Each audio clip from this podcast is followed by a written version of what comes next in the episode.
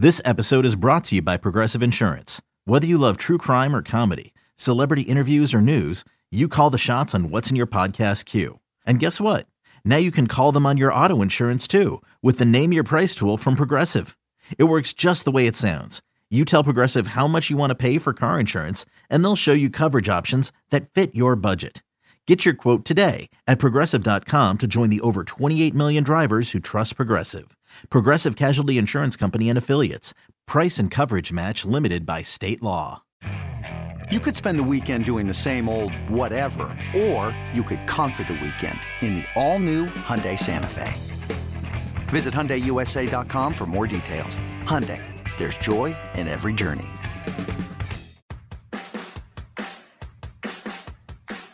It's BetQL Daily with Joe Ostrowski on the BetQL Audio Network. BetQL and radio.com have partnered up to help you beat the sports books. Use our promo code DAILY for 20% off any subscription. BetQL tells you which side professional bettors are picking, provides real time line movement and historical betting results. Again, our promo code DAILY for 20% off any subscription. Joe Ostrowski, Tom Casali here on a Monday. BetQL Daily on the BetQL Audio Network here weekdays, 10 a.m. to 1 p.m. Eastern. Make sure you're following us on Twitter at BetQL Daily. Also, make sure that you are following Dan Back at Dan underscore Back potpourri of items that we want to address here. Um, he chuckles when I call him the voice of the DFS world. I think he's really the godfather. He's the godfather of the DFS world. His name is Dan Back. Uh, Dan, based on your tweet ratio, uh, like myself in the last week, uh, I would venture to guess that you have more passion about top shots than anything going on in the sports world right now. Is that accurate? Uh, it's pretty accurate. Yeah, I you know I think it's something that's new and different and fun, and uh, I don't have to worry about injury injuries like just totally destroying my daily fantasy lineup. So it's a nice little change of pace for me. So yeah, I've been into it for sure. Okay, I, as I've gathered much uh, a lot of information, we talked last week try to to give people a little tutorial on it on 670 The Score about it. He, here's a few takeaways I have, and um, I, am curious to find out if you agree on this for people asking about top shots. I, I now it's just everywhere just guys that I know that are 50, 60 years old that are sort of into collecting, but not really. Now they're talking about it. Now they're spending five hours on a Saturday waiting for a $9 pack, which they will definitely be disappointed in when they uh, check out the results in a couple weeks when it finally, uh, when they finally do receive it. Um, if you're if you're jumping in to make a quick buck and you're looking to 5 10 15 20x your investment maybe it's time to pass. But if you are into collectibles, you're buying into the future of this, flipping, okay, maybe you can make some money. Uh, maybe it is something that's for you. Do you think I'm off base on any of that? No, I think you you nailed it. I think uh, if you're in for a quick flip, the only way that's going to pan out for you is when they offer these rare packs like they did late last week. And you know, I saw a number of people who were new to the platform paid $99 for a pack and, and flipped the contents for, you know, 10X. Um, that's still going to happen. They're still going to be offering those. And honestly, everybody should be waiting in line for them because in that situation, yes, it is free money. You're buying a $99 uh, pack of digital moments that you'll easily be able to flip. But if you go to the platform today and you know, expect to make money in the short term, it's not going to happen. That ship has completely sailed. But mm-hmm. like you mentioned, if you're into this, if you can buy what they're selling long term in terms of it being the next wave of collectibles, absolutely, it, it's it, it can be something that uh, it, for the long game you're going to make some money. And that's again why last time we talked, I focus a lot on the the first season of these moments, just because the number of them are so small and I think they're going to be the ones in the highest demand down the road because if this still exists, which I think it will, five, ten years from now, people will look back at that first set and say, this is what started it all. So um, that's what my focus has been on. But short termers, just wait in line for those packs. If you get lucky, great. If you don't, you're not out of anything. Well, Dan, I'm glad you're here because uh, we actually have an article up on radio.com sports about what is NBA Top Shots. And that, that was basically written for me. I told one of my writers, listen, I don't know what this is. Can you just uh, write a story? Because I feel like other people are in are in my boat. But one of the things I thought was interesting when I read through it is, you know, I have two sons, and you know, I grew up collecting cards. And when they, I started buying cards for them, they could care less. I got shoe boxes full of cards that nobody cares about. Do you think this is something kids, younger kids, are going to really get into over the next couple of years? I think there's a better chance of it, and I'll tell you why. Because the one thing I've noticed with my own kids and and a lot of my uh, you know nephews who are into sports is they love to to mimic the plays and highlights that they watch. You know, going back to that Odell Beckham catch, you know, that's I think that's one of the the highlights that really uh, you know transformed in terms of the way that that that younger people watch sports and trying to mimic what they were what they were seeing. And I think this captures it way better than a, a quote unquote sports card will. And the fact of the matter is, is it's a better way than a sports card. If you wanted to sell a sports card, you have to go through the process of authenticating it, getting it graded, listing it on eBay, shipping it to the seller. None of that exists on this platform. And that's why, as a long term play, I think it makes a ton of sense. Now, I don't think cardboard is uh, is going away. I don't think it'll be a dinosaur, but I also think a lot more people will be drawn to it because even, for example, yesterday, I you know uh, Christian Pulisic, the the American soccer player, I was like, you know, maybe his rookie card would be fun to to own. He's you know an up and coming young player, and I tried to find it, and there's like 20 different variations of what his rookie card is where at least on this on this platform you can actually uh, not only see how many of a print there are of a, of a particular moment, they're going to have designations to say this is his rookie moment or his first moment on the platform, and I think that's going to make collecting that much easier compared to what you're dealing with on the cardboard section. Uh, with Dan Bacco for RotoGrinders, this is BetQL Daily. Joe Ostrowski, Tom Casale here. I have one more thing on this before we get to over to the NBA. So I, I know the UFC is is going to start, and we've talked in uh, over the past week about other sports jumping in. How it's probably going to happen. It's just a matter of time, and it would be a great thing for these other sports um, if they follow suit uh, with the NBA here. Uh, you, have you heard anything about when these digital moments are going to come out for UFC?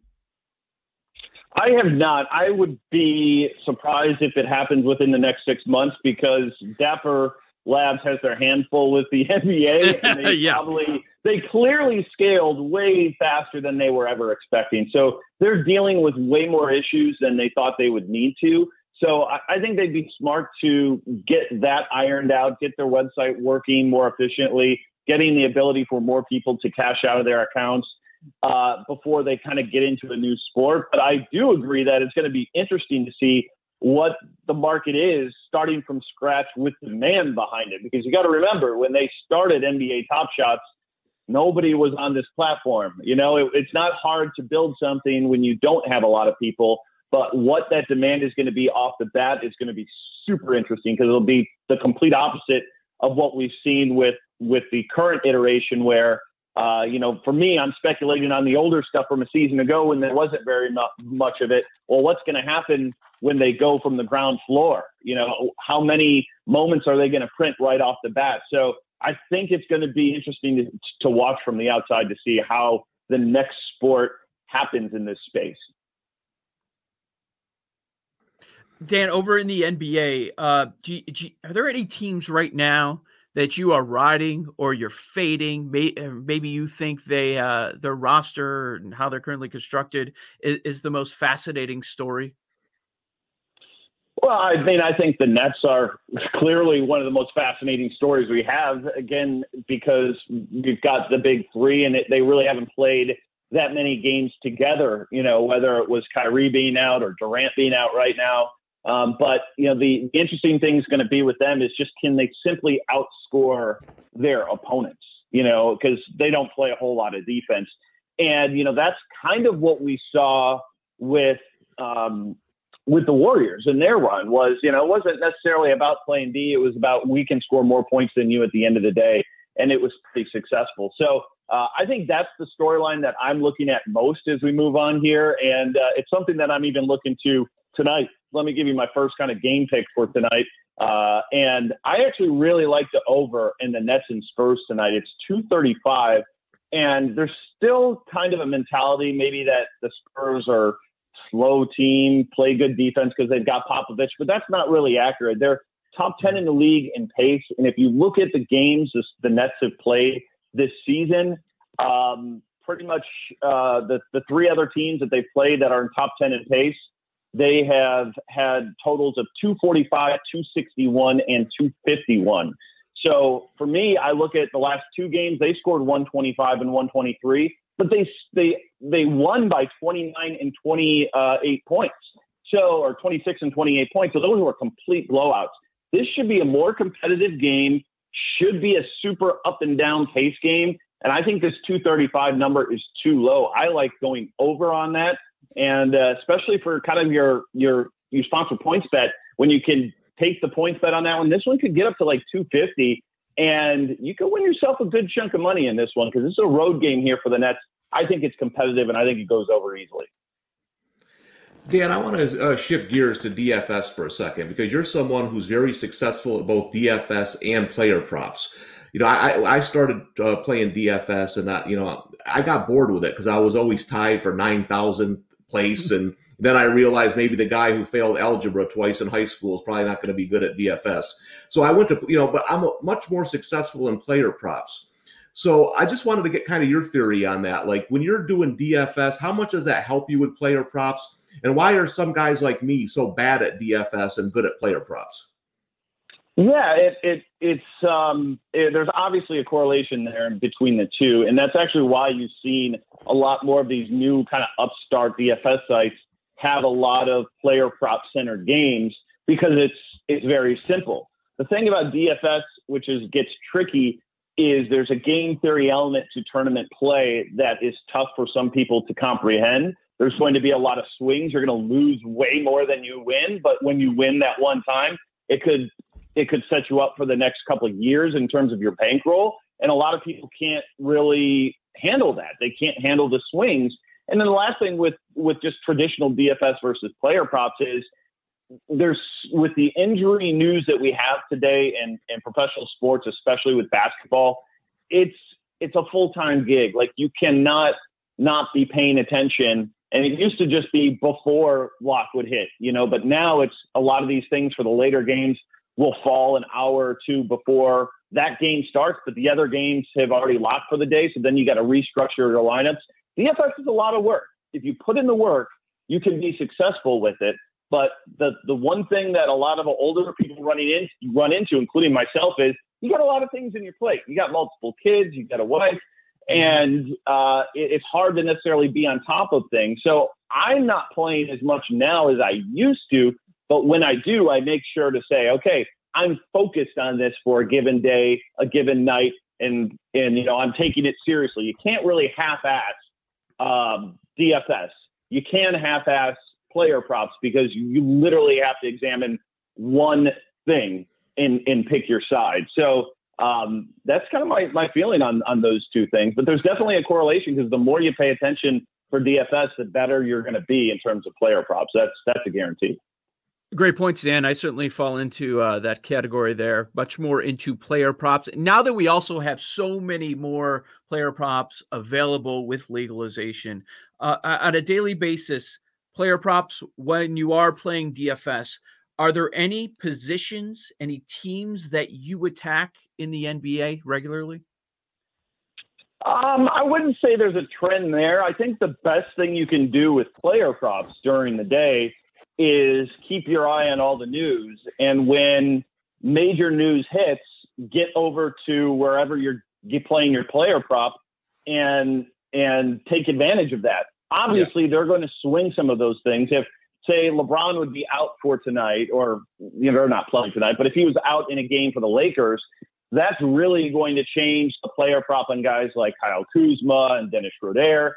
And I think that's the best advantage you can have on player props. Now, that window is really tight because when the news comes out, a lot of times these sports books will, will obviously going to make changes to those lines mm-hmm. as well.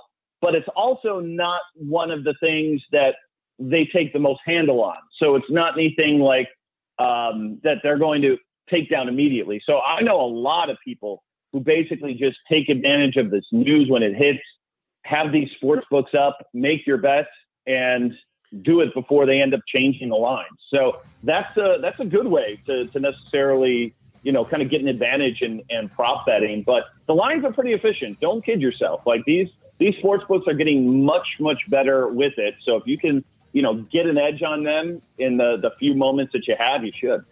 Dan, stay right there. There's a couple other things I want to address, including golf over the weekend. And I know you've made a play or two in college football already. This is BetQL Daily on the BetQL Audio Network.